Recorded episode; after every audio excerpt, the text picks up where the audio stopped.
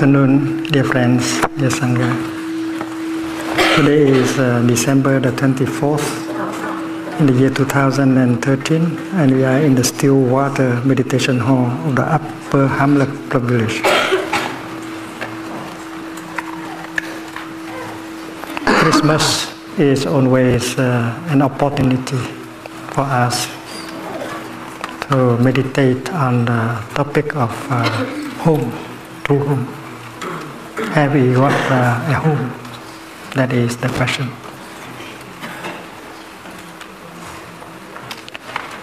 Buddha, the Buddha did not have a home when he was a young person. Although he was uh, born a prince, although he had a lot of uh, material com- comforts, although he knew that he's going to become a king, but he did not feel at home. He was unhappy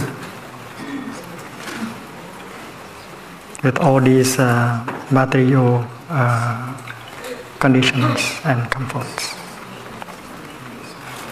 And he left the palace in order to find a home, a true home. And Jesus Christ, he was born a refugee. And he was uh, trying to find his uh, home also.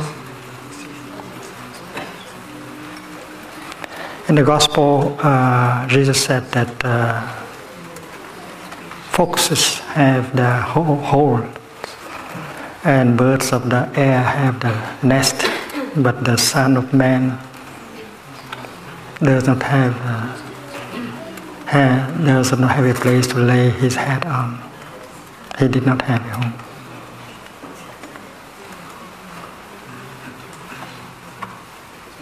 But both uh, the Buddha and uh, the Christ uh, practice, and they have found a true home. And you are uh, the continuation. You are a continuation of the Buddha. You are a continuation, continuation of Jesus Christ. You have to, to follow their teaching and their practice in order to find the true home.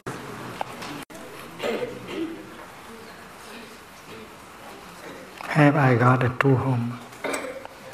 A true home is a place where you find comfortable, at ease.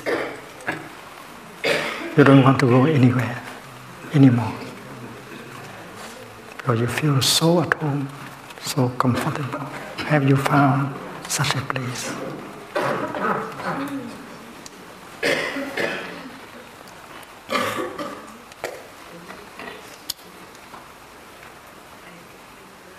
Many of us have been looking for a home, but we have so far not uh, found it.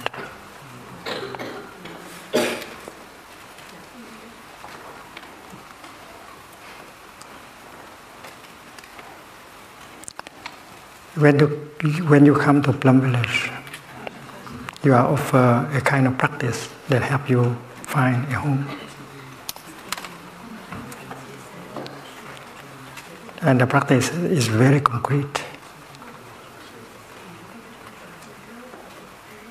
Your home is not exactly located in space or time. Now, everywhere you go, you can find your true home. And that is why uh, in Plum Village we speak of uh, I have arrived, I am home as the first uh, fruit of your practice. If you practice well, and then you can arrive, you can arrive at home with every breath and with every step. And many of us have been able to realize that. We feel comfortable in our true home, and every breath can bring us to our true home, every step also. If you practice uh, walking meditation or mindful breathing, and if you have not touched your true home because you have not uh, done it uh, um, properly, because in principle every breath can bring you home. and every step can bring you home. And you are looking for home not uh, somewhere else, sometime uh, in the future, but right in the here and the now. And those of us who have practiced uh, well enough, we have uh, found our true home in the here and the now with every step and every breath.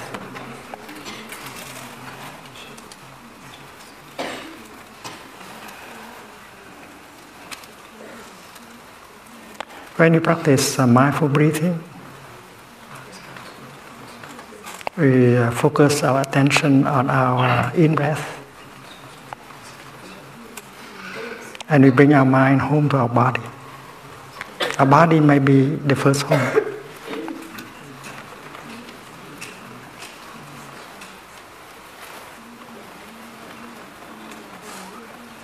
We have to try to make our body a home.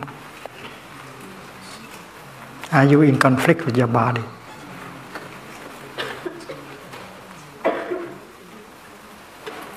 Do you hate your body? Have you made an acquaintance with your body? Can you feel at home with your body?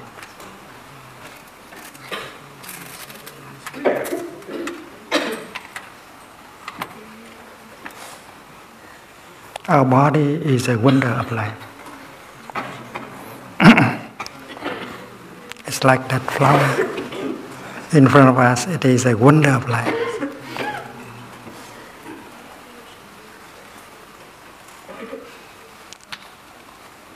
In privilege ellipse, that is a true flower. Every one of us is a flower in the garden of humanity.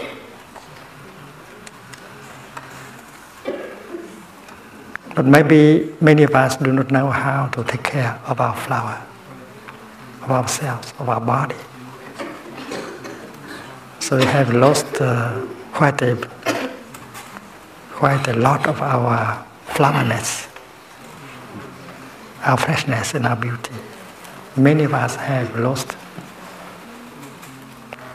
our beauty and freshness because we don't know how to take care of our body. So the first thing you like to do is to go home and recognize that you have a body. Your, your body is a wonder.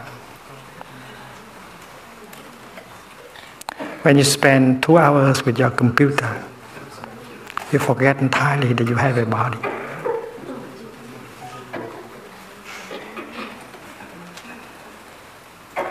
And when the mind is not with the body, you are not really there, alive. In the teaching of the Buddha, you are only alive when your mind and your body are together.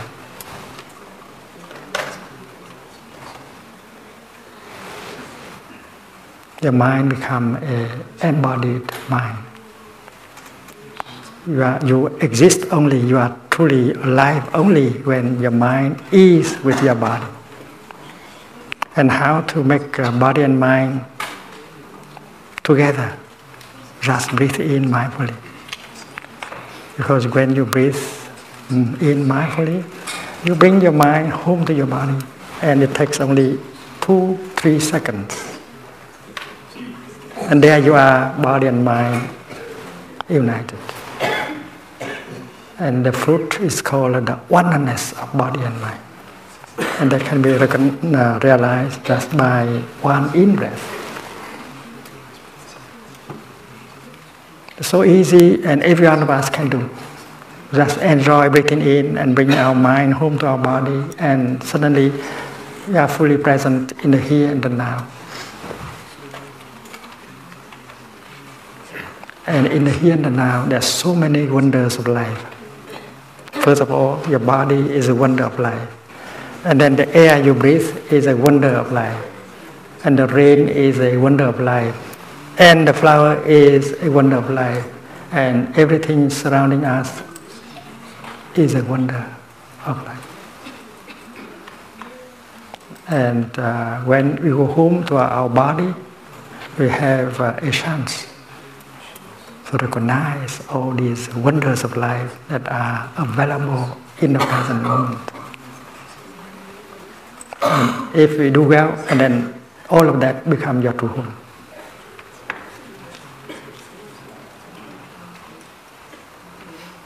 In Plum Village, uh, our brothers and sisters, they, they um, program a bell of mindfulness in their computer.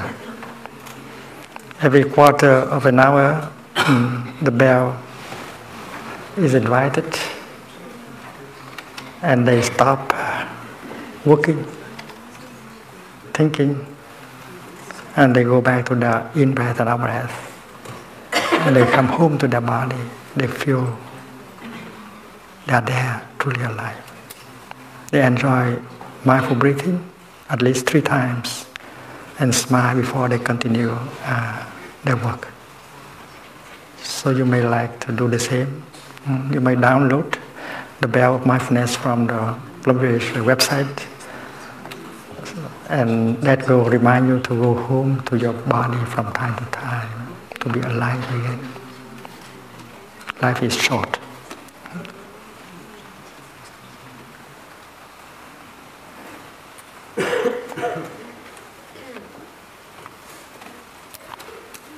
and when you are home to your body, you might notice that there is uh, quite a lot of tension, stress in your body. You have been working so hard. You have allowed uh, tension and pain to be accumulated in your body. You have not been kind enough to your body. So that kind of awareness is born when you go home to your body.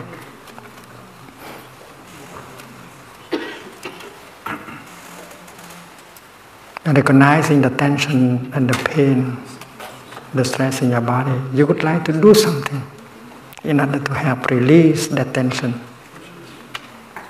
reduce the amount of pain in your body. And that is possible. And the Buddha provide us with uh, exercise that can help us uh, release the tension in our body. The third exercise of mindful breathing is breathing in, I'm aware of my body. Breathing out, I smile to my body. That is an act of reconciliation with your body. You smile to your body. I'm sorry, my body, I have uh, let you down. I have been neglecting you. I have allowed uh, stress and tension and pain to be accumulated in my body. So the Buddha was very um, uh, practical.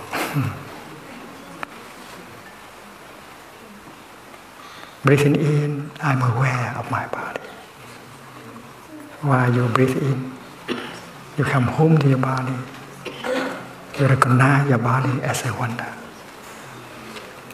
And then when you breathe out, you smile to your body.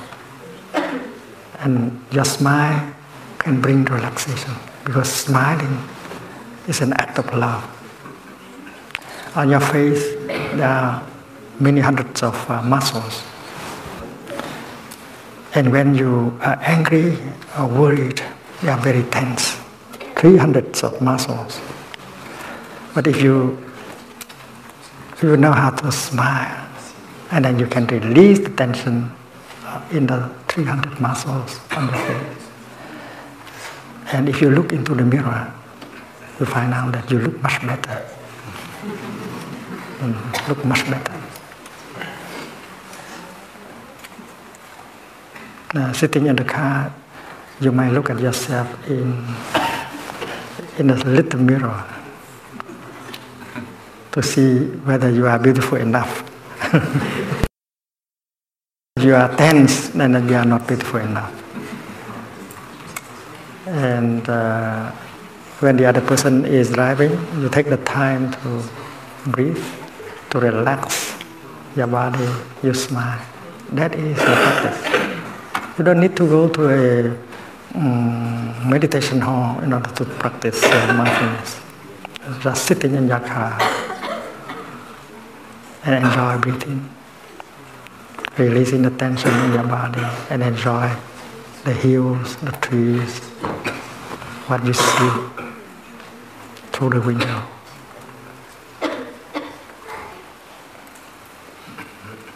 That is the third exercise of mindful breathing offered by the Buddha.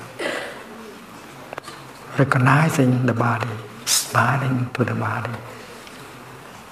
And every day we can enjoy that practice several times. Before you brush your teeth, why don't you look at yourself in a mirror and smile to yourself and release the tension? And that moment can be a happy moment, that moment can be a wonderful moment. And that is the virtue of mindfulness. Mindfulness can create moments of uh, peace, moments of joy, moment, moments of relaxation, moments of happiness.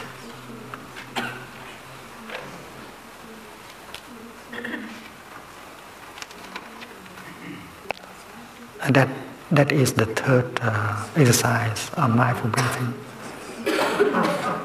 Aware, being aware of your body and smile to your body. You are so kind to your body. You are making your body part of your home. And that fourth exercise of mindful breathing prescribed by the Buddha is breathing in I allow my body to release the tension. And breathing in, breathing out, you release the tension in your body. Whether you are in a sitting position like this, you can do that. Sitting meditation, you have to be relaxed. You don't fight, struggle during sitting meditation you allow your body to be relaxed and you enjoy every minute of sitting. And the first thing you do in sitting meditation is to allow your body to rest and to relax.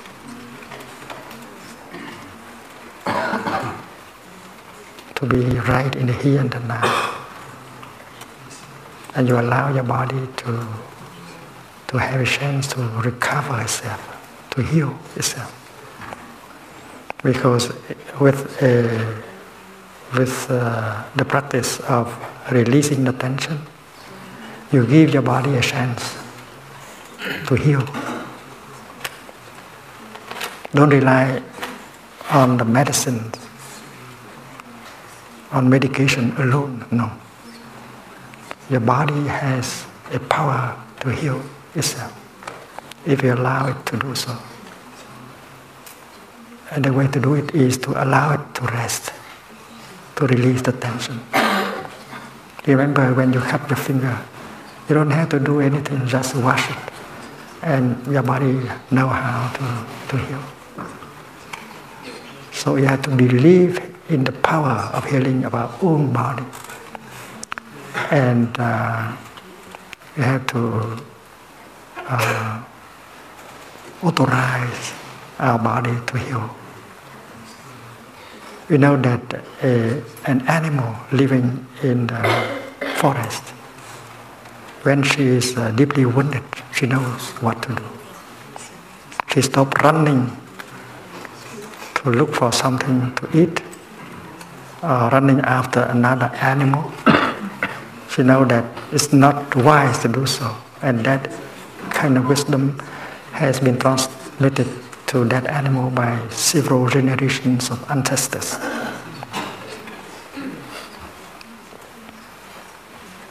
So the animal find a place and just lie down, doing nothing. Because the animal knows deeply that that is the best way to get healed. Because they don't have a doctor, they don't have a, a drugstore a pharmacy. So the animal lay down for two days, three days, four days, and they heal. And now only after that, that the animal stand up and try to find something to eat. We human beings, we used to have that kind of wisdom, but with the modern age, we have forgotten it. We don't know how to rest anymore. We don't allow our body to, to rest, to release tension. We rely entirely on medication. And that is why this exercise is very helpful for our modern time. Recognize the body, smile to it, and then release the tension in your body. You help your body to heal.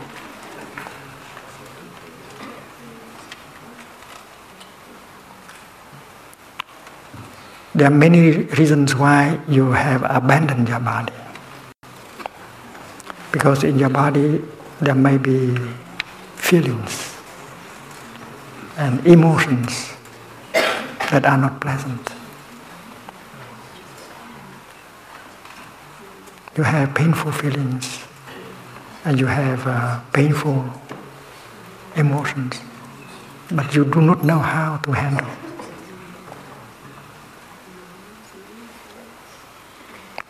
And you think and the emotions generated in your body.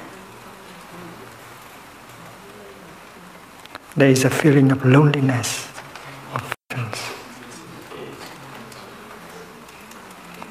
And most of us uh, seek to cover them up, pretending that they are not there. The loneliness, the despair, the anger, the fear, they are not there. You pretend those of us who do not feel very well inside, and in order to forget that, we go and look for something to eat, even if we are not hungry at all. We eat because we feel that eating may help us addicted to food, because they are using food as a mean to cover up uh, the suffering inside.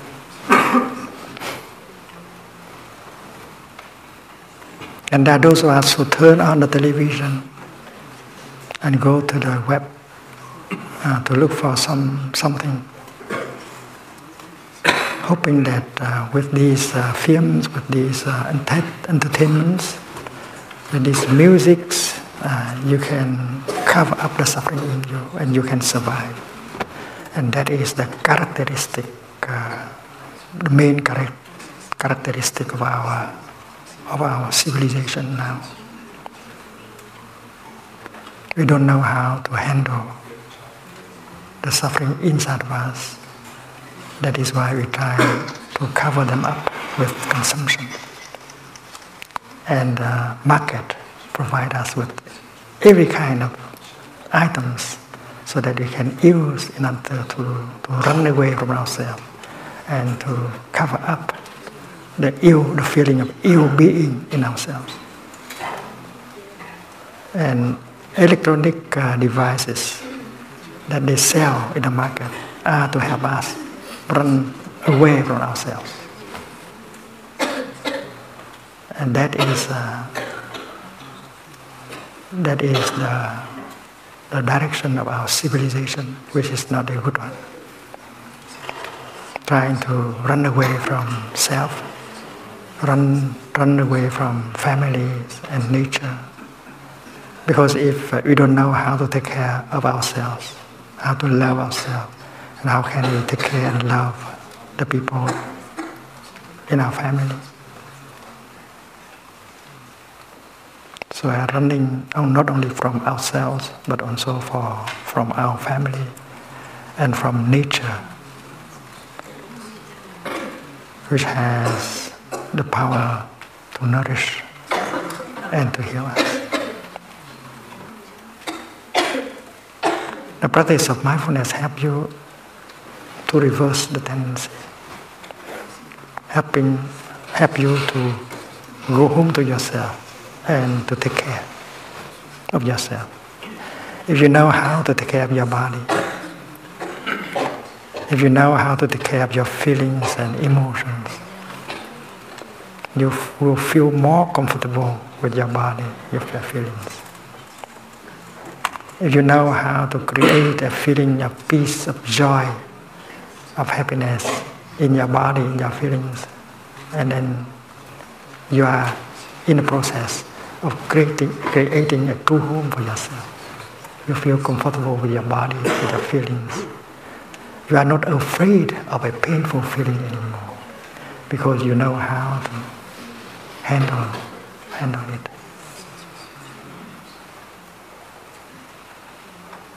The fifth exercise of mindful breathing offered by the Buddha is to generate a feeling of joy.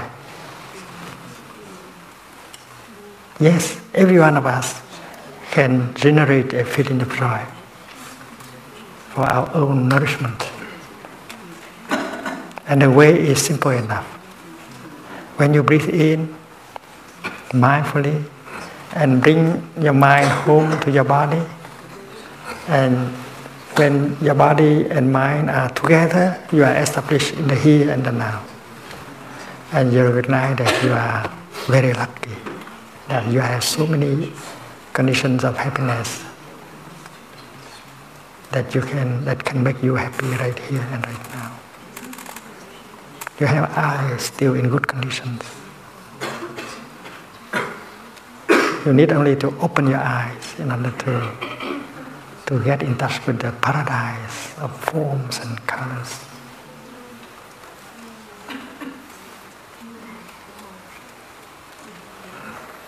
The oysters which live on the depth of the sea, they don't have eyes. They have never seen the blue sky and the stars. They have never seen the ocean and the waves. And you do have eyes, and you don't enjoy what you see. The oysters, they don't have ears, but you can hear the sound of the wind, the songs of the birds.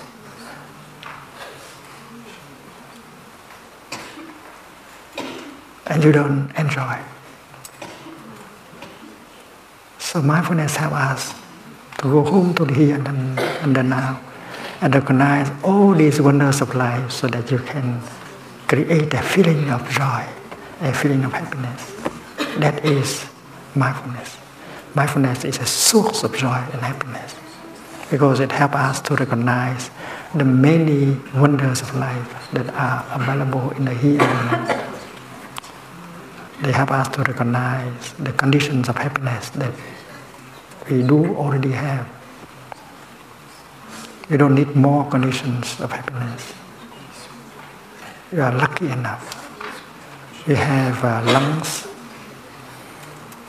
good enough for us to enjoy breathing the fresh air. We have a heart that still functions normally. We have strong feet that help us to run, and to walk. We have so many conditions of happiness, more than enough to be happy. That is why generating a feeling of joy, generating a feeling of happiness is always possible for a practitioner of mindfulness.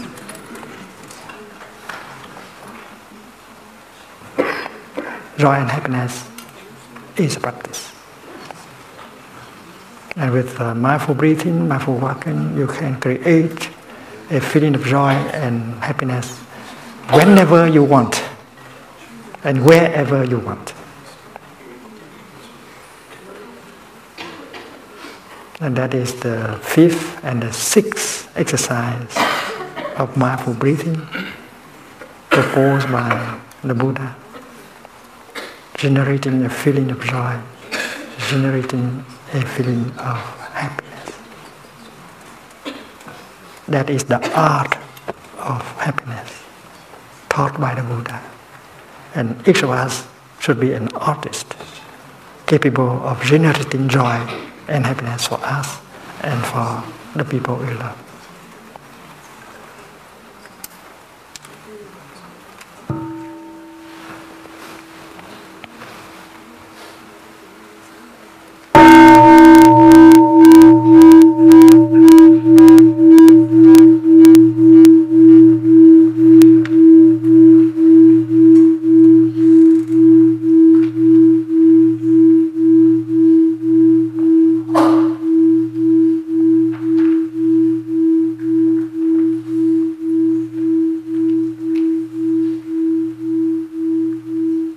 With the seventh exercise of mindful breathing.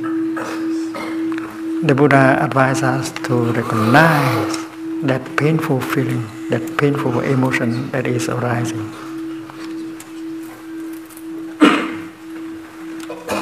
And a good practitioner of mindfulness should know how to recognize a painful feeling, a painful emotion, and not trying to run away from it. We have to be there to take care of them. And that is the art of suffering. We learn the art of happiness and we learn the art of suffering. How to suffer. And we have discovered that if you know how to suffer, you suffer much less, much, much less than the other people who do not know how to suffer. And the seventh and the eighth exercise of mindful breathing is to instruct us how to suffer.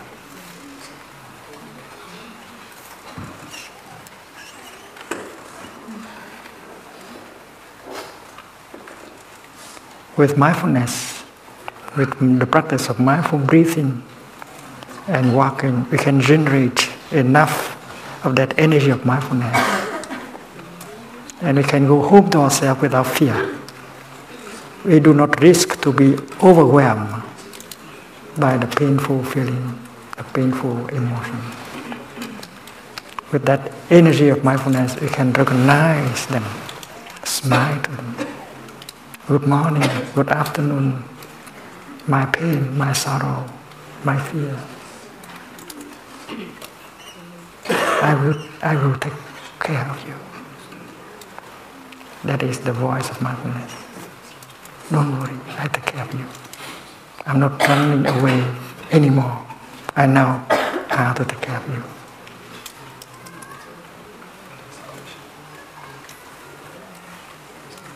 your pain, your sorrow is a source of energy that is not pleasant. And when it come up as a source of energy, you should know how to handle them. And the method uh, prescribed by the Buddha is to practice mindful breathing, mindful walking, to to generate the energy of mindfulness. And with that energy of mindfulness, you recognize the presence of uh, the painful feeling or the painful emotion. You don't try to cover up anymore this mental formation. You don't try to run away anymore from it. You are there. You recognize it. Hello there, my anger, my fear, my loneliness. I will take good care of you. And uh, with the energy of mindfulness, you embrace the energy of fear or anger.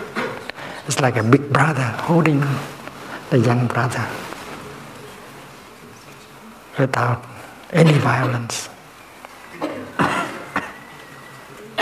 And I had to learn to do that. And if you are a beginner in the practice, you might borrow the collective energy of mindfulness of your community in order to do that. You sit among us and you, are, you practice mindful breathing and you ask the Sangha, dear brothers and dear sisters in the practice, He is my pain, He is my sorrow, He is my despair. Please help, recognize and hold it, hold it for me. So you make good use of the collective energy of mindfulness of your community and embrace it. And if you do, and then you suffer less after a few minutes of practice. It's like a mother holding her child. The baby suffers, but the mother pick up the baby and hold the baby tenderly in her two arms and the energy of uh, tenderness from the mother begin to penetrate into the body of the baby, and the baby begin to suffer less.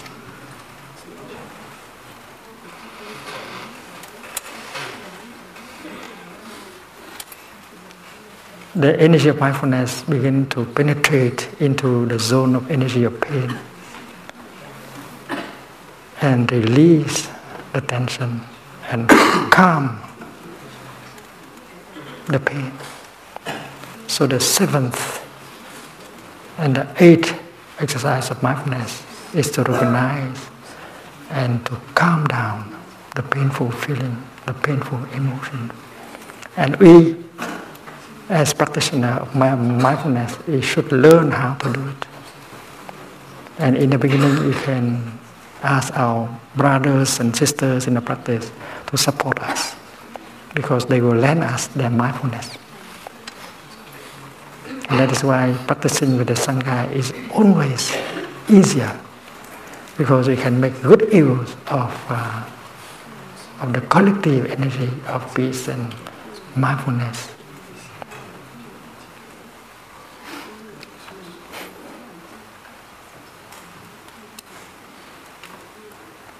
And then to, to calm down a painful feeling, to calm down a painful emotion is something you can always do with the practice of mindful breathing or walking. And it's possible to survive a strong emotion just by the practice of mindful breathing, mindful uh, walking. And with the exercise that follow, uh, you can radically transform that uh, that pain in yourself.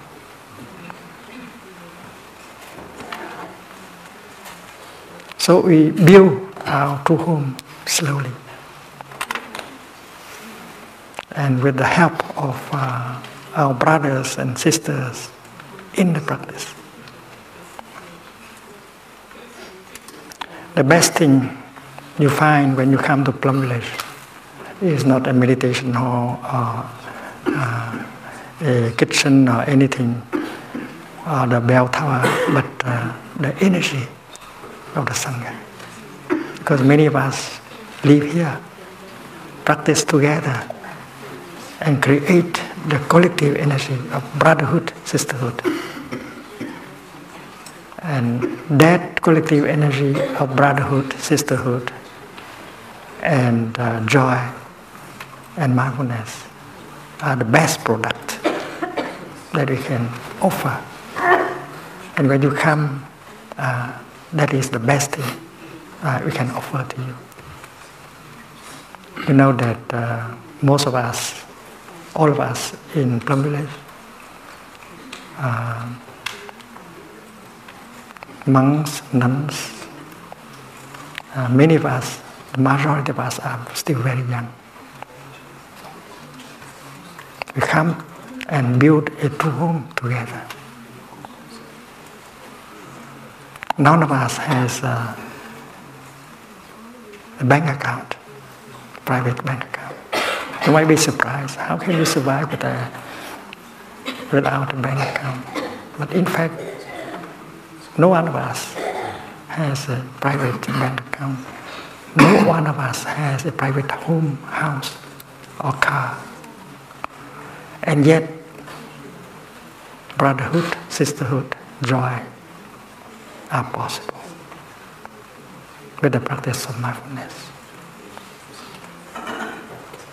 We share the same uh, future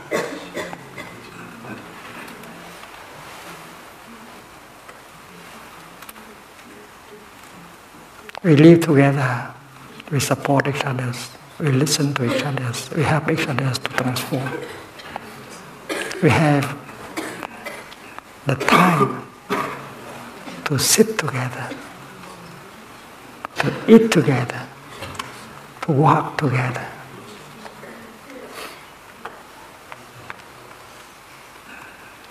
To uh, work together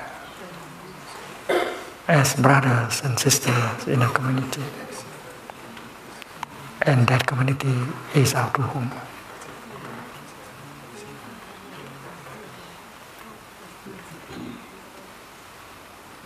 Jesus found his community. And the Buddha also found his Sangha.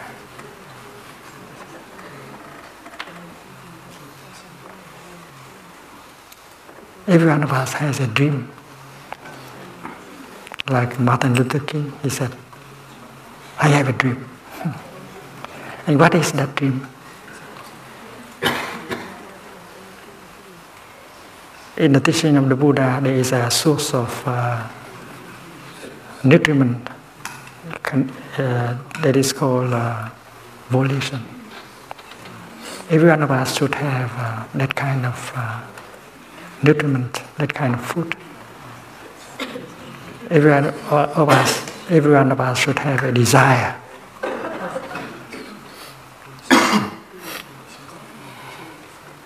a deep, deep desire. We want to do something with our life. What do I want to do with my life? You sit down, you breathe, and you find out what do you want to do with your life.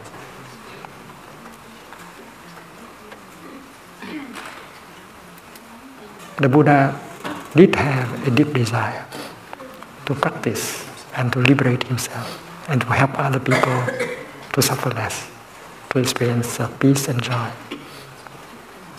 And that is his deep, deepest desire. And he was able to realize his desire.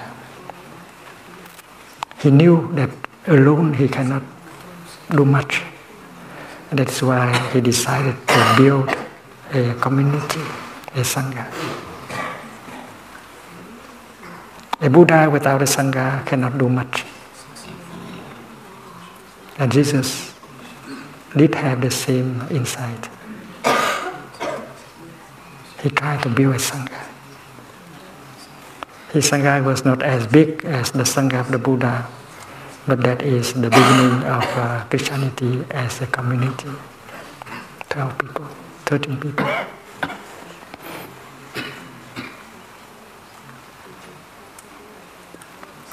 The Buddha began with uh, five friends who had practiced with him. And from that, he, he built a Sangha of several thousands of monks and nuns and lay people. And everyone uh, is accepted in his Sangha. King or minister or scavengers. No, no discrimination about race and and so on. And the Buddha spent a lot of his time building a Sangha, building a community.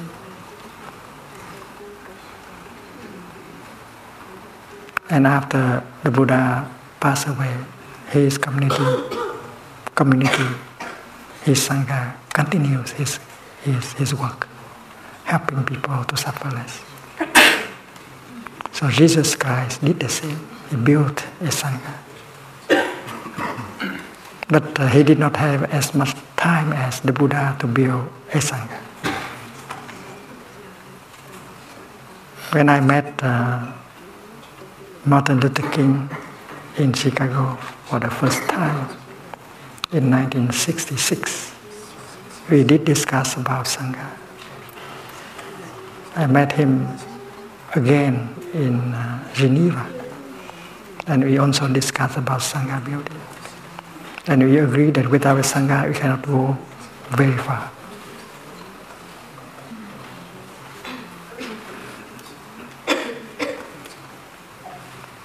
By that time, Martin Luther King used the term, has used the term the beloved community.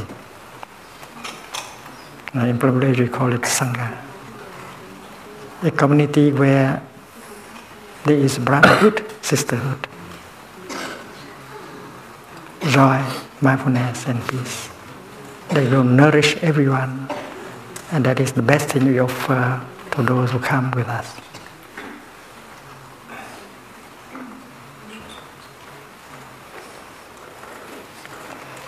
And uh, we organize uh, days of mindfulness, retreats of mindfulness in Plum Village and a little bit everywhere. We have monastic communities uh, in America, three of them, Blue Cliff, uh, Deer Park, and uh, and cái gì Magnolia Grove. we have Plum Village in France. We have uh, uh, Đại Bi Tử in Germany. We have Thai Plum Village International in Thailand. We have uh, Nhập Lưu in uh, Australia. We have uh, Chùa Liên Trì in Hong Kong and so on. So our sangha, our home is everywhere. And dear friend, you are our sangha also. We have built the sangha every in every country. In every big cities, there are groups of people practicing mindfulness. Without the sangha, we cannot uh, continue our practice easily. Without a sangha, we cannot keep our practice uh, strong for a long time.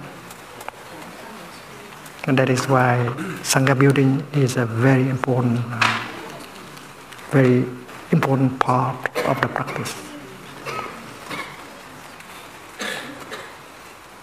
And if you are a friend of the Buddha, of Jesus, if you are the continuation of the Buddha, of the Jesus, and you have to build a sangha wherever you are to continue the practice. Martin Luther King was assassinated not long after our last meeting, but uh, I myself was able to continue the Sangha building in the West. I left my country in 66. I thought that uh, I will visit uh, Europe and America only for three months to call for the cessation of the war in Vietnam. But after that, they did not allow me to go home, and I had to spend 40 years in exile. I did not have a home. All my friends were in Vietnam. All my work was in Vietnam. So knowing that uh, I don't have, I have left my home there, I begin to, to build a home here in Europe and in America.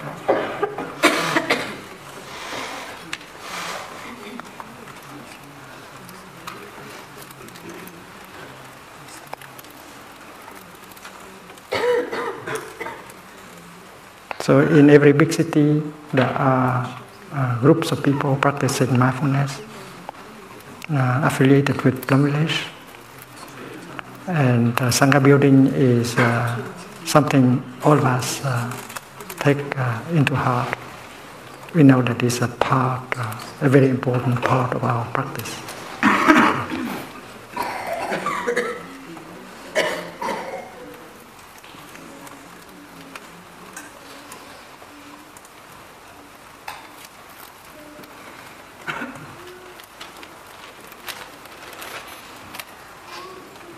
What do I want to do with my life? That is a good question. There are those of us who get old and who ask themselves, ourselves, what have I done? What have I done with my life? So we should have uh, an aspiration, a strong aspiration, a strong desire because if you have that desire, that strong aspiration, you have a, a lot of energy. You want to realize something with your life. And with that uh, powerful source of energy, you are not afraid of uh, overcoming the difficulties uh, in front of you. So you need that kind of energy called volition, aspiration the year is ending and we want to ask ourselves what is the thing I want to do with my life. As a couple, you might have to, to sit together and ask each other, darling, what is your dream? What is the deepest desire of your life? May I share? May I support you? Because, because what we want is not just the material comforts and affective comforts. We want to do something really good with our life. And that is why we have to sit down and ask each other. If we don't communicate like that, we will not understand each other and our happiness will not be strong enough. So for a couple, uh, this is very important. You sit down and you ask, darling, do you have a dream to realize? And do we share the same kind of dream? Because Jesus had a dream, the Buddha also had a dream. And they want to realize that, that with their daily life. Martin Luther King had that uh, famous speech, I have a dream.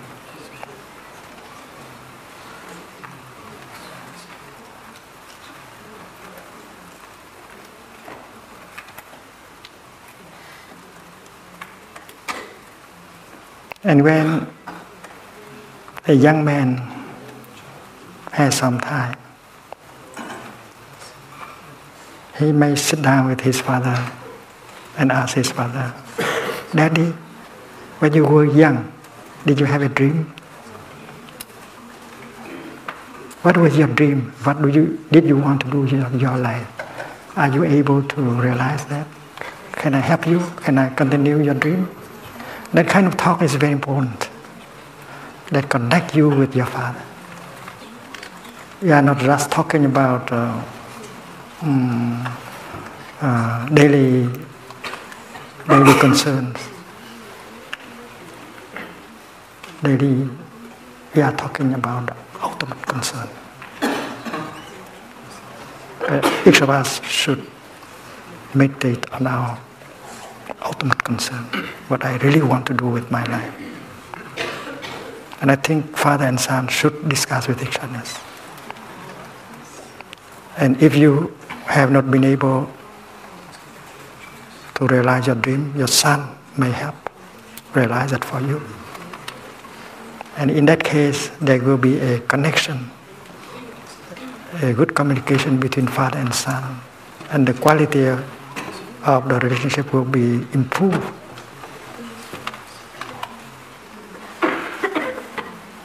So from now to the beginning of next year, we might think about that.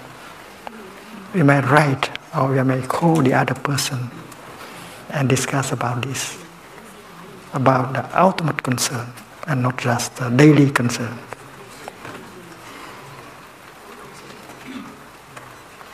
And that is something that we can reflect and meditate on on this day, Christmas.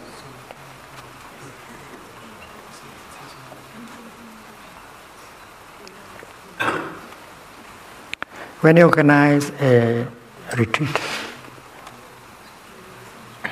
in uh, England, or Germany, or Canada, or India, we see so many people transform and heal.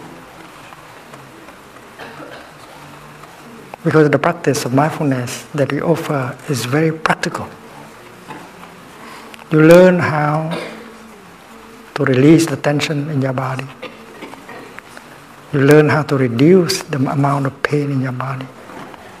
You learn how to generate a feeling of joy, of happiness. You learn how to calm down a painful feeling, a painful emotion. You learn how to listen with compassion, to help the other person to suffer less.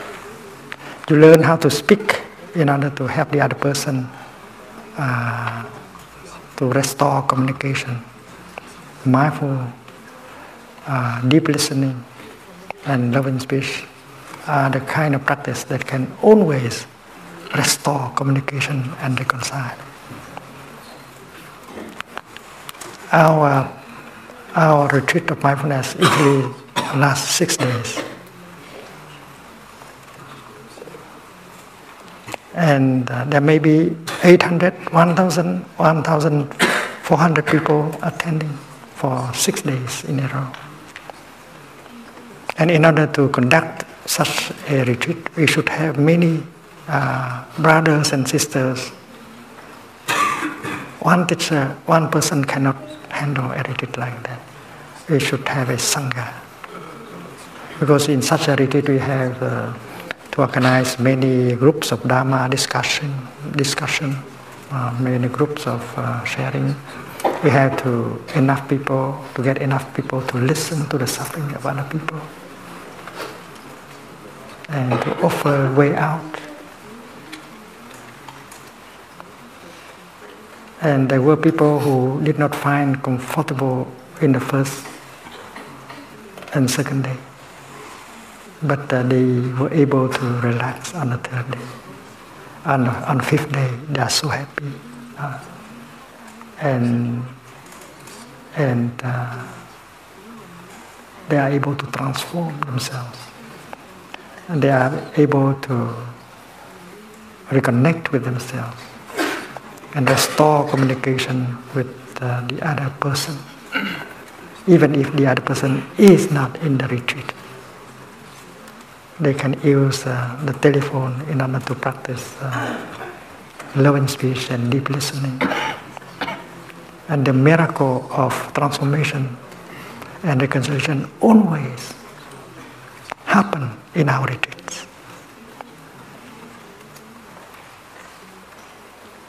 And we as a community, we are nourished by that kind of transformation and healing. And that encourages us to continue. And we know that we continue the work of the Buddha, the work of Jesus Christ.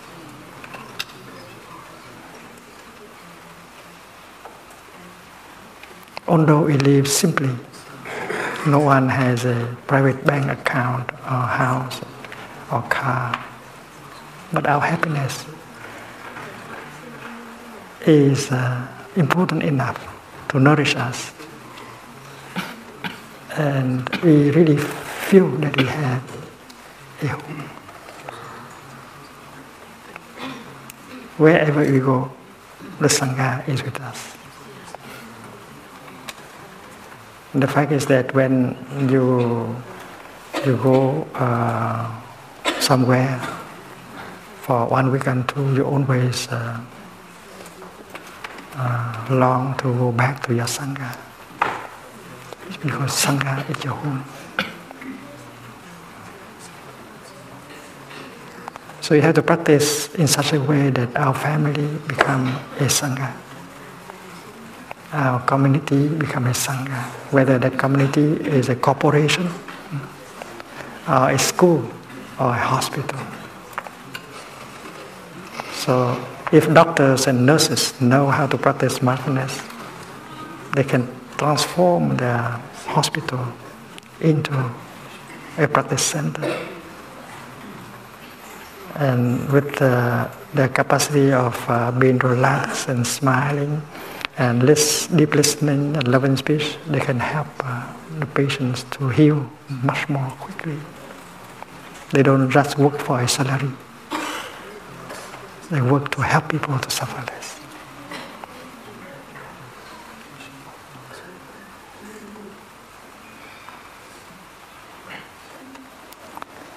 Dear friends, dear brothers and sisters, we come together on this day of Christmas in order to have an opportunity to look deeply again of our life.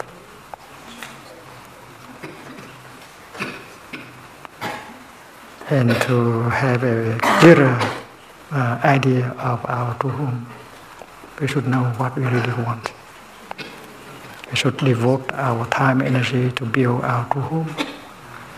Without our true home, we cannot realize our dream.